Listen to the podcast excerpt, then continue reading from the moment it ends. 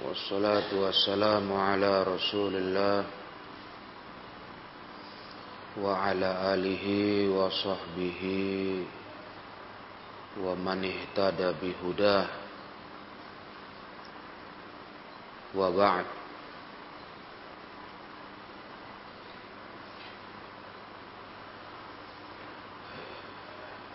Kita masuk kepada poin berikutnya setelah kita membaca masalah syafaat.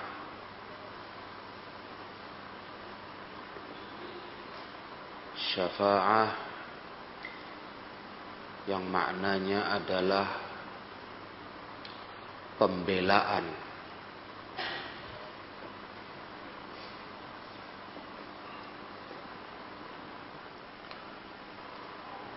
Dan di poin syafaat itu kata beliau, wa anna nasan min ahli tauhid yakhrujuna minan nari bisyafa'ati haqqun,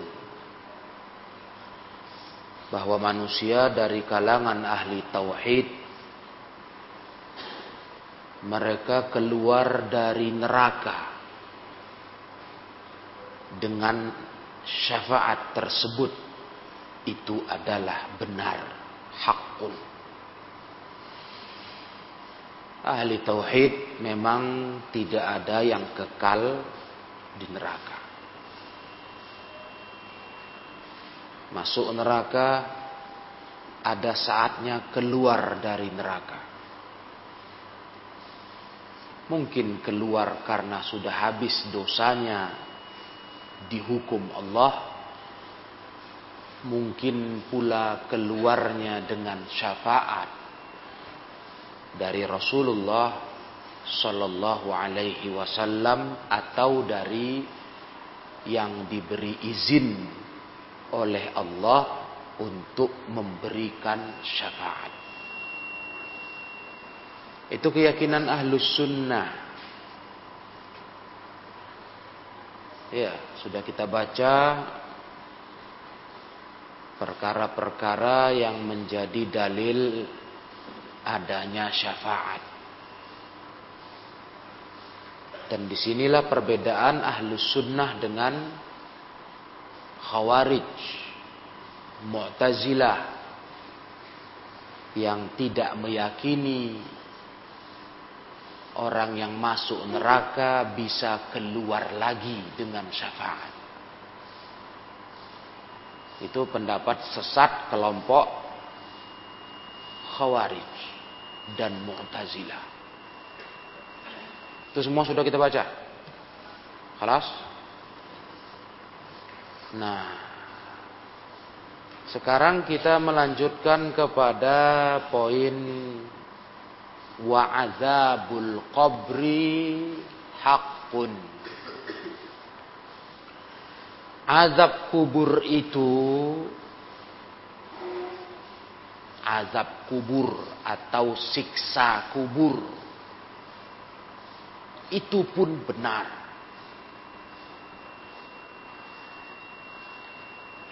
Sahih, itu lanjutannya. Betul? Azab kubur itu benar.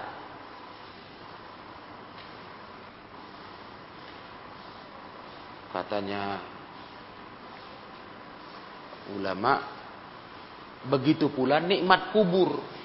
Jadi lebih sempurna andai kata penulis kitab ini menambahkan dengan wa na'imul qabri hakun, nikmat kubur pun benar adanya.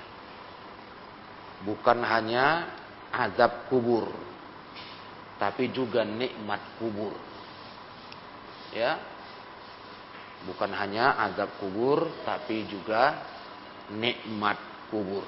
Nikmat kubur pun benar adanya. Ada dua berarti. Azab kubur, nikmat kubur. di dalam kubur, dua kejadian itu betul terjadi.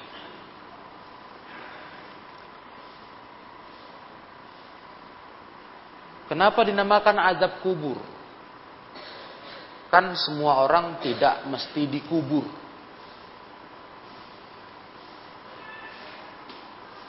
Ada yang mati dimakan hewan, so, terbakar atau dibakar. Nah, ada keyakinan agama kafir, mayat itu bukan dikubur, dikremasi, dibakar.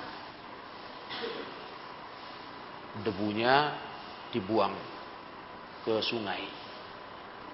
Seperti agama Hindu. Hindu termasuk Buddha.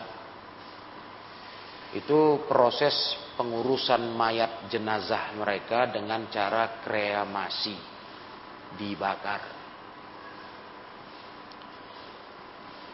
Nah itu bagaimana? Kan gak dikubur.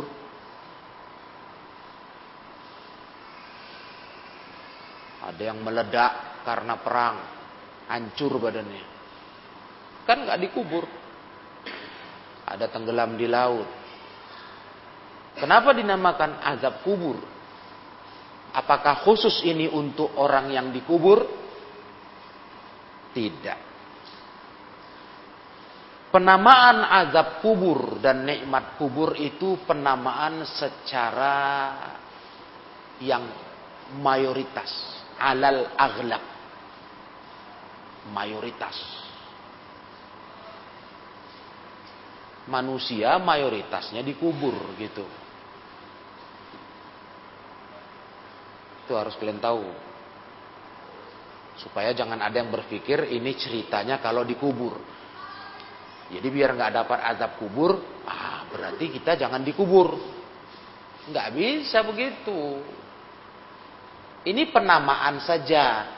Secara mayoritas manusia itu matinya dikubur. Kan lebih banyak orang dikubur daripada yang lain ya.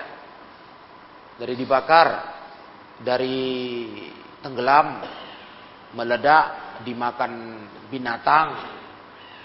Nah, itu kan lebih banyak dikubur.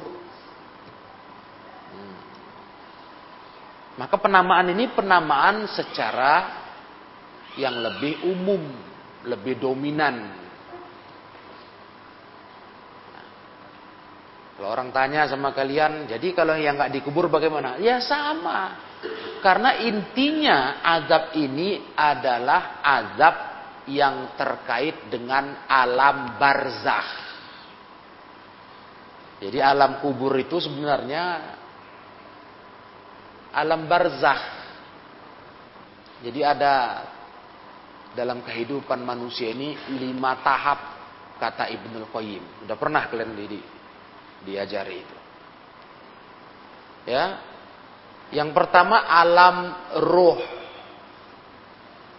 Kita berupa ruh. Belum ada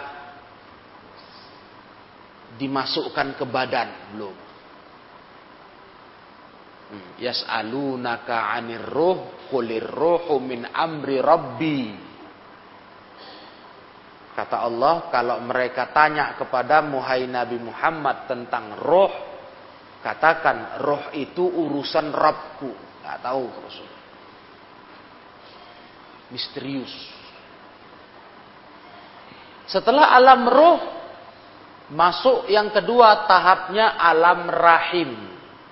Itulah di perut ibu, kita di perut ibu. Itu alam kita. Ruh kita dimasukkan ke tubuh kita di perut ibu. Namanya alam rahim. Lama itu di, di perut ibu kita. Sembilan bulan, sepuluh hari rata-rata. Ada lebih cepat, ada prematur namanya, ya kan? Lahirnya lebih cepat, mungkin tujuh bulan, delapan bulan. Itu namanya bayi prematur. Lahir belum cukup umur. Ada yang lebih? Ada. Ada sampai setahun lebih dalam histori kedokteran ada hmm, bayi itu lama di perut, tapi jarang-jarang itu.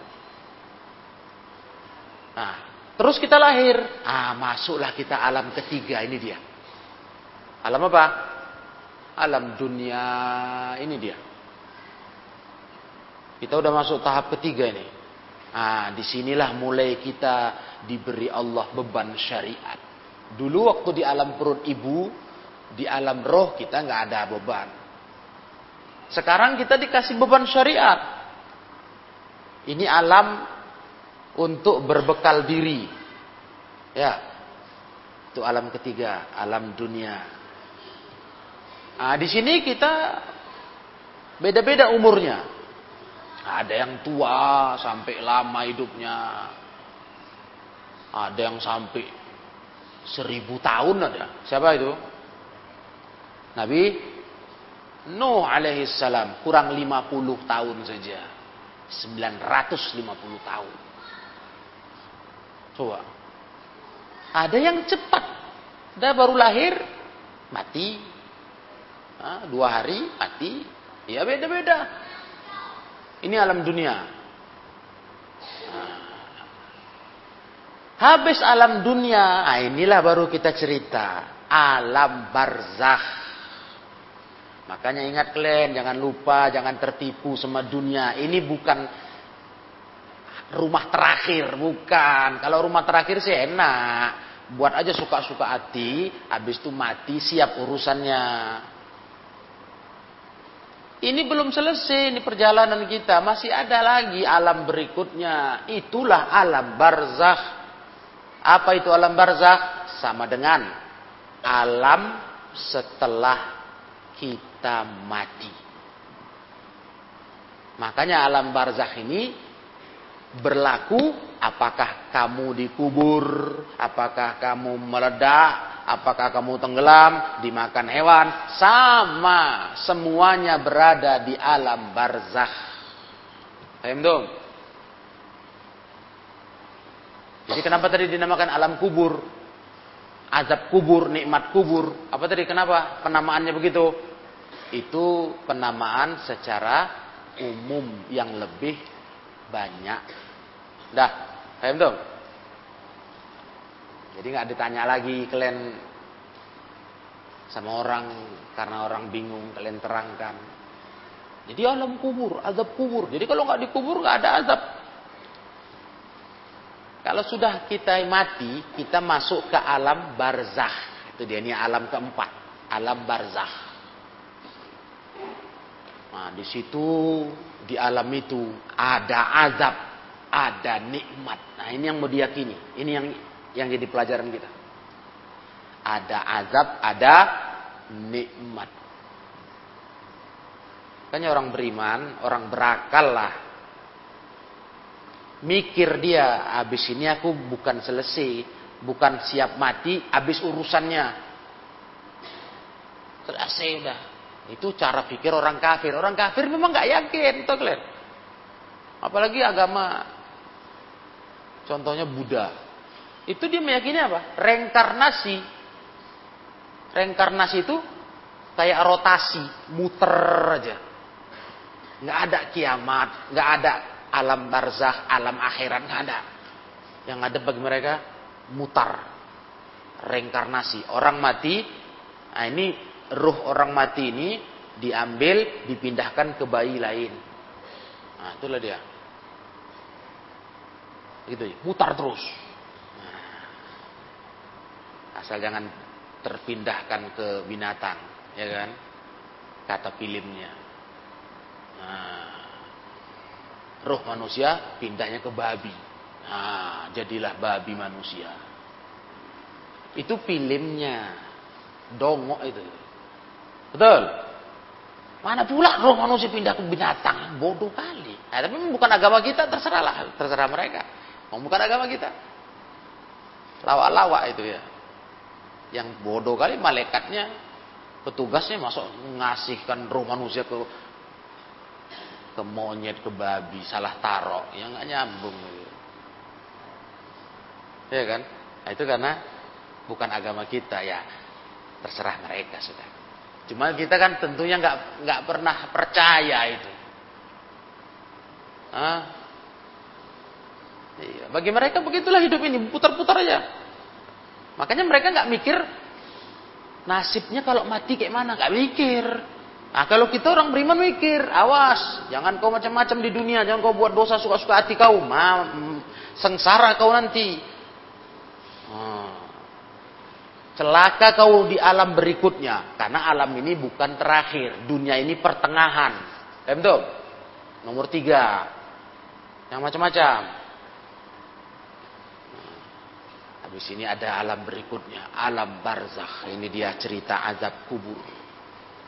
Nanti baru udah kiamat, hancur dunia, masuk tahap kelima, alam terakhir, alam ah, akhirat. Itu udah kekal, nggak mati-mati lagi, nggak pindah-pindah lagi. Itu itu orang beriman. Jadi dia kalau hidup tuh mikirnya ke sana, bukan di dunianya aja dia pikir apa aku suka, apa aku enak. Apa aku mau? Enggak. Nah, dia mikir kalau aku suka, yang aku suka boleh enggak? Kata agama, dosa enggak? Itu mikirnya. Karena apa? Ada pembalasan kalau kau langgar hukum Allah. Dibalas sejak di alam barzakh. Inilah kita mau bicaranya, azab kubur. Akidah ini diingkari oleh kelompok Mu'tazilah. Kelompok Mu'tazilah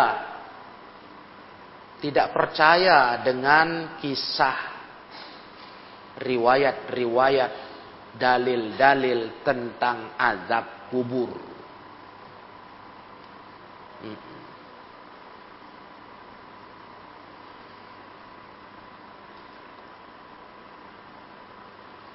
Mereka tidak percaya jasad manusia disiksa dalam kubur.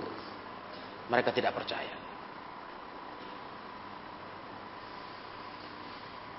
Sebagian mereka percaya yang disiksa di kubur itu roh saja. Jasad enggak. Alasannya jasad itu habis. Jasad itu habis, dimakan tanah. Jadi menurut mereka tidak bisa jasad disiksa, dikubur. Nah, itulah Mu'tazilah. Kenapa? Karena mereka menggunakan akal. Itu masalah mereka. Sedangkan cerita alam barzakh, ini cerita apa ini sekarang? Nampak atau tak nampak? Ghaib atau enggak ghaib? Hah? Cerita apa ini? Hah? Ghaib. Sahih. Yang enggak nampak mata. Maka kita nggak boleh mikirkannya dengan akal kita. Yang akal kita ini, perhatikan ya, ini bisa terbentuk, bisa paham, bisa ngerti. Itu karena mata kita bisa nengok, kuping mendengar. Belajarlah kita, sehingga akal kita jadi berguna, berisi. Itu kan karena kita melihat, kita mendengar. Betul nggak? Makanya kalau ada orang buta mata, buta telinga, nah, nggak bisa lah sudah. Akalnya nggak ada bahan masukan. Iya. Kalaupun dia punya pengetahuan, tergantung yang dia pegang. Belajar dari yang dia raba. Pengetahuannya kurang lah. Sama kayak orang tuli, matanya melek. Itu kan ada kekurangan pada dia. Informasi suara nggak masuk. Dia hanya bisa membaca dari informasi mata. Atau orang buta mata, telinganya mendengar. Nah, cuma kelebihannya ada. Orang buta mata telinganya sehat, daya ingatnya kuat. Karena untuk mengingat yang ditengok ini butuh banyak memori. Jadi kalau orang buta, sedikit dia menyimpan yang ditengok ini. Yang ditengok ini banyak kali memenuhi otak. Yang didengarnya. Wah, makanya ulama yang buta matanya, Masya Allah. Apa yang dibacakan, ceplengket. Hmm. Itu kelebihannya. Jadi akal manusia itu cuma bisa tahu yang nampak. Cerita alam barzakh tidak nampak. Sahih. Maka tidak boleh akal manusia dipakai memikirkannya. Kecuali hanya digunakan untuk mengimaninya saja. Itulah. Jangan sok pintar kau, hai Mu'tazilah, ya kan? Jangan sok cerdas, sok jenius, sok hebat. Ini yang kau pikir ini, yang kau tolak ini cerita gaib, tak nampak mata. Jangan kau pikir macam mana dalam kubur itu mayat disiksa. Kuburan itu kan sempit, iya sempit lah. Hmm, kecil aja seukuran badan kita. Gimana katanya? Ditimbun tanah. Mana ruangannya? Dipikir-pikirnya dengan otaknya. Ditolaknya azab kubur. Waduh. Itu kan alam gaib. Nah, disinilah kelebihan orang beriman. Yu'minuna bil ghaibi. Di awal Quran itu. Surah Al-Baqarah, ya kan? Betul nggak? Al-Baqarah, habis Al-Fatihah Al-Baqarah. Apa salah satu sifat orang beriman? Beriman kepada yang gaib. Ya percaya sajalah. Yang penting dalilnya sahih, kan gitu orang beriman. Betul dalilnya. Ada nggak? Ada. Sudah ya, saya percaya. Selesai kok payah. Sedangkan kita aja sekarang yang yang nampak mata bisa dipelajari saja. Kita aja bisa percaya kok. Kalau yang ahli bicara. Betul nggak? Sekarang nggak kalian tengok sekarang. Dunia geger nih. Goncang. Kacau balau. Beragam macam urusan berantakan. Gara-gara. Apa? Apa? Sekarang sedang ada virus. Kau percaya ada virus? Pak Tony, percaya? Ngapain kau di swab kemarin? Kau percaya nggak? Percaya, nampak. Jangan-jangan kau ditokoi. Percaya dia. Sampai orang buat berita, awas, virus menular dari oh apa percikan cakap orang liur, semua pakai masker. Oh, percaya. Kok bisa percaya? Si Mu'tazilah itu coklat nengok. Mana dia di dunia ini gak percaya? Maunya dia protes lah. Mana pula, mana nampak, mana, mana, mana. Percaya. Nah, mau apa? Kok bisa percaya? Padahal itu bisa dipelajari. Artinya sebelum kau percaya, kau bisa belajar dulu. Bentar, aku percaya aku. Aku belajar dulu. Pergi aku ke lab. Misalnya. Tapi nggak mau dia mikir ke situ. Allah, udahlah nggak ngerti lah aku tuh katanya. Pening kali, ya, aku bagus cari duit, jualan aku katanya. Ngerti? Urusan yang bisa dipelajari aja dia malas, tinggal percaya aja lah aku katanya. Nah. Bahkan dunia percaya.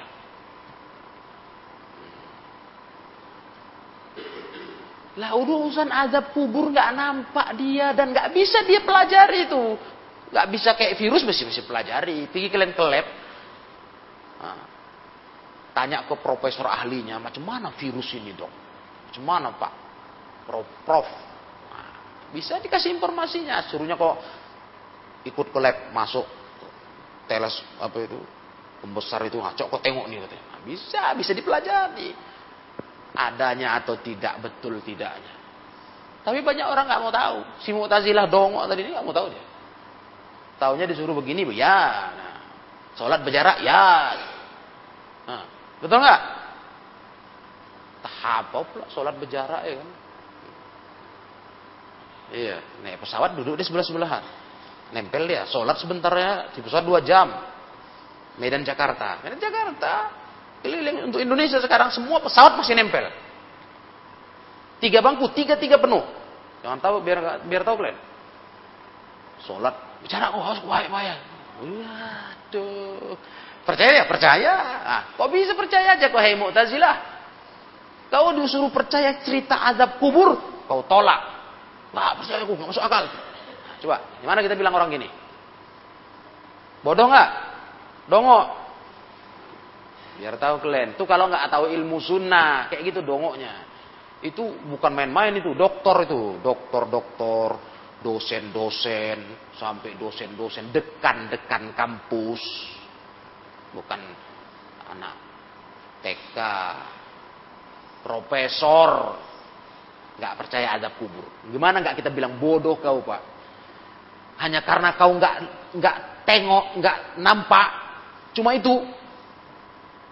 Sekarang di depan matamu, di hidup nyata ini begitu banyak yang harusnya bisa kau cari tahu, kau nggak mau tahu. Percaya aja kau, ya kan? Nah ini contoh terbaru ini virus. Nah, kalau yang sering mualim contohkan apa? Jaringan H P, ya kan? Betul? Percaya kau? Jaringan H P ada? Nah. Coba. Itu sihir tuh, benda kecil H P itu kok bunyi pula, cakap pula, dengar suara mamak kau di kampung. Sihir tuh. Enggak kan? Enggak kan? Karena ada jaringan H P, jaringan sinyal.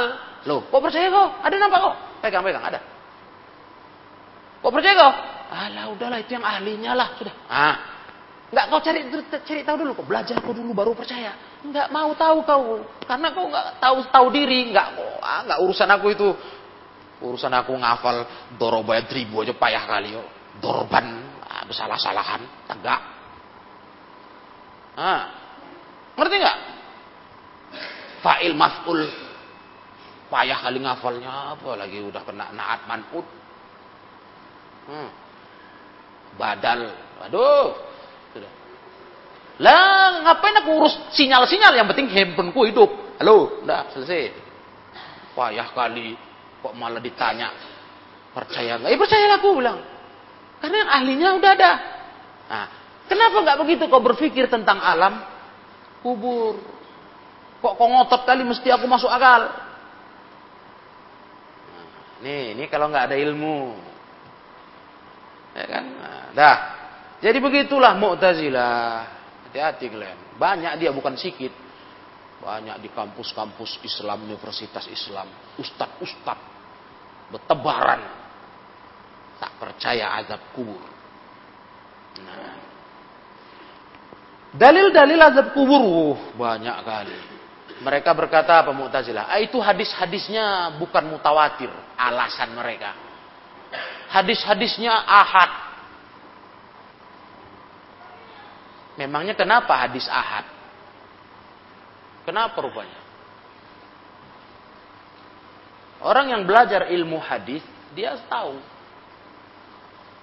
Hadis itu tidak dihukumi kesohihannya karena statusnya ahad atau mutawatir. Enggak, bukan itu hukum kesohihannya. Itu hanya status jumlah perawinya. Ya itu kan. Nah, mutawatir itu perawinya banyak. Sampai sepuluh lebih. Ahad itu di bawahnya. Itu aja cuman pembedanya masalah jumlah. Nah, jumlah. Paham gak kalian nih? Alah, kalau mualim misalkan lah ke makanan lah. Mungkin lebih nalar. Roti aja, roti. Ya. Ada roti sepuluh biji. Roti apa itu? Tukang roti malam-malam itu. Enak gak itu? Hah? Enak. sepuluh biji taruh depan kalian. Nah, sepuluh. Ada gorengan tempe sepuluh. Eh, lima. Mualim mau tanya. sepuluh, lima. Antara roti dengan tempe goreng, mana yang enak? Terserahlah, beda-beda selera. Tapi Betulkah kalau ada orang menjawab, enak roti karena banyak? Betul nggak? Betul nggak? Hah? Salah lah. Orang yang nggak suka roti, ya enak tempe. Nah, atau kita rubahlah, roti sepuluh, rendang sepotong. Enak mana? Enak mana? Yang nggak suka daging tentu nggak bilang enak rendang. Ada yang nggak suka daging kan? Ada. Tapi yang kita tahu daging, rendang lah walaupun sepotong daripada roti sepuluh. Atau kita rubah lagi, kerupuk sepuluh, rendang sepotong. Enak mana? Dan kalau boleh kasih, kau mau yang mana? Opak sepuluh, sepuluh loh, rendang sepotong. Ayo. Mana ada milih kerupuk, rendang lah. Loh, tapi sikit. Karena ukuran menghilangkan enak itu bukan dari jumlah. Paham tuh? Paham tuh? Itu urusan jumlah. Banyak mana? Itu baru cocok. Mana banyak? Kerupuk sepuluh, rendang satu. Ah, banyak kerupuk. Iya kan? Mutawatir ahad itu bukan untuk urusan sahih dhaifnya. Itu urusan jumlah perawinya, jalur sanadnya. Cuma menunjukkan itu saja. Ah, bukan masalah sahih dhaif, hadis ditolak, enggak ditolak. Enggak. Kayak ini adalah rendang sama kerupuk sepuluh. Tempe sama roti. Ya. Kalau ceritanya enak mana, bukan diukur banyak, banyak mananya. Bukan. Tapi tergantung selera. Iya kan? Tergantung selera. Iya. Rebus daun ubi. Sebaskom. Rebus daun ubi loh. Ah. Ya, kari sepiring. Enak mana? Biar mau kasih kau rebus daun ubi seember. Banyak loh. Kalau ditanya enak mana, bukan ditengok banyak mana, enggak gitu. Judulnya bukan cerita banyak mana. Ah, itu dia. Kalau tadi ditanya banyak mana, rebus daun ubi satu ember, kari sepiring. Ayo banyak. Rebus daun ubi. Tapi kalau enak mana? Siapa yang bilang enak daun ubi seember? Ya tentu enak kari walaupun sepiring kecil. Udah paham? Nah, itu masalah mutawatir ahad. Orang Mu'tazilah dengan bodohnya berkata, kalau bukan mutawatir kami nggak terima sebagai akidah. Lemah riwayatnya. Loh. Itu syarah siapa? Syarat siapa? Dari ulama hadis mana? Sampai mereka nggak peduli walaupun hadis Bukhari Muslim, tolak kalau itu masalah akidah dan dia bukan mutawatir. Karena perhatikan ya, semua tidak semua hadis Bukhari Muslim mutawatir. Oh enggak, banyaklah ahad. Nah. Iya kan?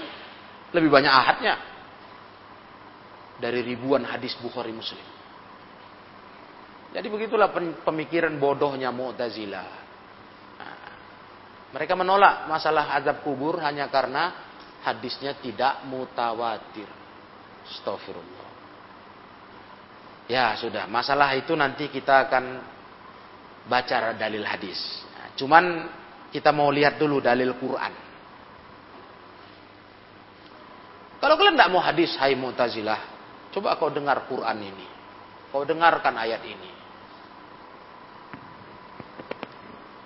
Dalil pertama, kalian tulis-tulis saja surat sama nomor ayat. Nanti cek di Quran. Surat Ghafir ayat empat puluh enam. Allah berfirman tentang keluarga Fir'aun. An-naru yu'raduna 'alaiha ghuduwan wa 'ashiyya. Wa yauma taqumus sa'atu adkhilu ala fir'auna ashaddal 'adzab. Neraka, kata Allah, ditunjukkan kepadanya pagi suri. Di mana itu kejadiannya? Neraka ditunjukkan kepada keluarga Fir'aun, ghuduwan wa 'ashiyya, pagi suri. Di dunia? Enggak mungkin. Kalau di dunia Fir'aun enggak kafir lah. Ngerti? Kalau ada yang bilang, di dunia itu kejadiannya. Wah, mustahil lah, jangan cerita. Dia berani kafir kalau udah nampaknya neraka. Ah. Sampai kata Rasul, andai kata kalian tahu yang aku tahu. Hmm, tak ada lah kalian berani macam-macam hidup nih. Semua orang beriman sedunia kalau udah pernah nengok neraka. Fir'aun gak pernah nengok neraka di dunia. Mana pernah? Di akhirat mungkin ada yang bilang, oh itu di akhirat. Dibantah dengan ayat, dengan lafaz berikutnya. Wa yauma taqumus saah, dan di hari tegaknya kiamat. Ah, berarti lainlah cerita yang ditampakkan di yang ditampakkan pagi sore neraka dengan akhirat. Karena untuk akhirat kelanjutannya, wa yauma taqumus saah, di hari tegaknya kiamat, adkhilu ala fir'auna asyaddal azab. Masukkan keluarga Fir'aun kepada sekeras-keras azab. Nah, itu cerita akhirat, lain cerita. Jadi di mana ditampakkan kepadanya surga neraka? Di alam barzakh. Khalas, rendom. Karena di dunia nggak mungkin, baik sadar maupun mimpi, nggak mungkin. Berimanlah Fir'aun, lebih soleh lagi dia dari kalian. Kalau sempat dia bisa nengok neraka di dunia, mah ketakutanlah dia. Buat macam-macam kafir, apalagi ngaku aku Tuhan aman. Aduh, buat dosa sikit nggak berani dia. Kalau sempat dia udah nengok neraka, itu dahsyatnya neraka. Nah, coba, hei Mu'tazilah, bagaimana ayat ini? Ghafir ayat empat puluh enam. Ada kan? Dan itu bentuk siksa. Ditunjukkan neraka itu bentuk siksa yang mengerikan bagi penghuni kubur. Makanya penghuni kubur dalam hadis sahih itu minta-minta sama Allah jangan kiamat. Udah ketakutan yang sangat luar biasa, nengok neraka. Wah, udah ketakutan. Enggak karu-karuan. Jadi ketakutan kalau ada kiamat datang, takut dibangkitkan, masuk neraka itu. Oh takut, karena mereka udah nengok. Ditampakkan pagi sore, ditontonkan. Ketakutan. Eh, karena neraka itu dahsyat. Makanya kita gak boleh di, ditampakkan neraka itu. Hmm. Kita hanya diuji. Percaya gak dengan beritanya? Kalau ditampakkan nggak ada yang orang nggak ada orang kafir di dunia, orang berdosa nggak ada. Ngerinya luar biasa itu, aduh ngeri neraka itu. Nauzubillah, kita ditontonkan tontonan yang bohong-bohongan aja pun bisa ketakutan, betul nggak? Nah sekarang yang kalian rasakan ada rasa takut, serem sama tempat-tempat gelap, ada rasa ngeri. Nah, bahkan di pondok aja pun ada yang ketakutan. Di pondok. Ya kan akhwat? Ada yang takut bangun malam ke kamar mandi, jangan-jangan keluar pula genderuwo. Nongol dia dengan taringnya. Alah itu kan kau dapat dari film. Iya kan? Di tokoh ya aja kau bisa takut, bisa ketakutan. Nah, habis dengar kawan cerita, oh, ada di kampung aku. Oh, gini. Tengah malam ada kepala terbang. Udah ketakutan. Entah entah cerita bohong, entah ulo kawan kau. Udah malam tuh mak, tidur pun gelisah, mimpi. Mau kencing kamar mandi pun takut dia terbang pula dia langsung di kepala. Wah, oh, walah halah halah. Dengan cerita aja kau takut, apalagi nengok neraka. Ngerti maksudnya? Siksa itu, siksa kubur. Cerita-cerita bohong aja pilih malah pilih. Nah, sempat pula asli itu hantu asli, woi kaya lah hantunya, banyak duitnya, ya kan nggak nganggu kalian lagi dia, artis dia, itu aja kalian bisa percaya ketakutan, wih ngeri, ada kepala terbang, waduh, tak apa-apalah yang bikin kalian takut. Apalagi neraka asli ditunjukkan, nah entahlah sudah dikubur kepada keluarga Fir'aun. Itu dalil ayat Quran itu. Nah, nah kemudian dalil kedua surah Al-Anfal ayat lima puluh.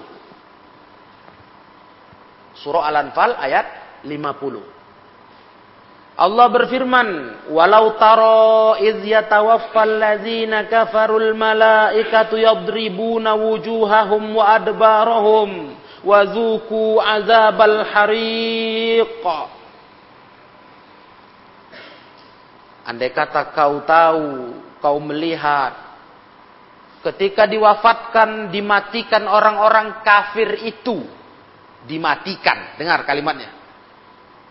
Setelah dimatikan oleh malaikat, yadribuna wujuhahum wa adbarahum. Malaikat itu memukul wajah mereka dan punggung-punggung mereka. Setelah diwafatkan. Perhatikan ayatnya. Nanti baca lagi ya. Nah, udah ditulis ayat dan surat. Nah, buka Quran. Ketika dimatikan orang kafir itu, malaikat pun memukul punggung-punggung mereka dan wajah mereka. Wazuku azabal harik. Dan dikatakan ke mereka, rasakan kalian azab yang membakar ini. Dipukul. Yadribuna wujuhahum wa adbarahum. Tuh surah Al-Anfal. Dipukul malaikat. Punggung orang kafir itu dan mukanya. Apa itu namanya? Azabku kubur. Betul gak? Ada gak? Ada. Azab kubur itu ada. Ayat lah. Kalian tadi nolak hadis kan? Kalau hadis nanti kita duluan kita duluankan bacanya, mereka tolak. Allah gak mutawatir katanya. Kita kasih dulu ayat. Surat Ghafir empat puluh enam. Sekarang Al-Anfal lima puluh. Ah, jadi begitu. Ya. Itu baru dua ayat. Ya. Ada lagi surah Al-An'am ayat sembilan puluh tiga. Kalau ini panjang. Ini panjang. Kalau yang tadi dua pendek-pendek, ini panjang. Ya, ini panjang. Surah Al-An'am sembilan puluh tiga.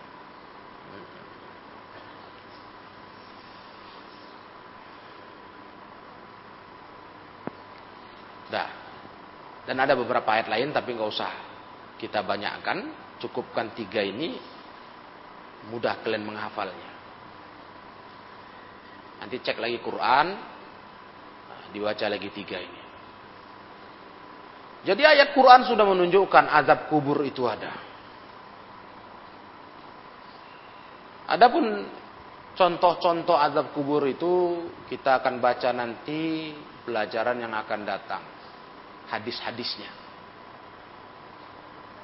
Nah, supaya kita pun ngambil pelajaran. Maksudnya ngambil ibroh.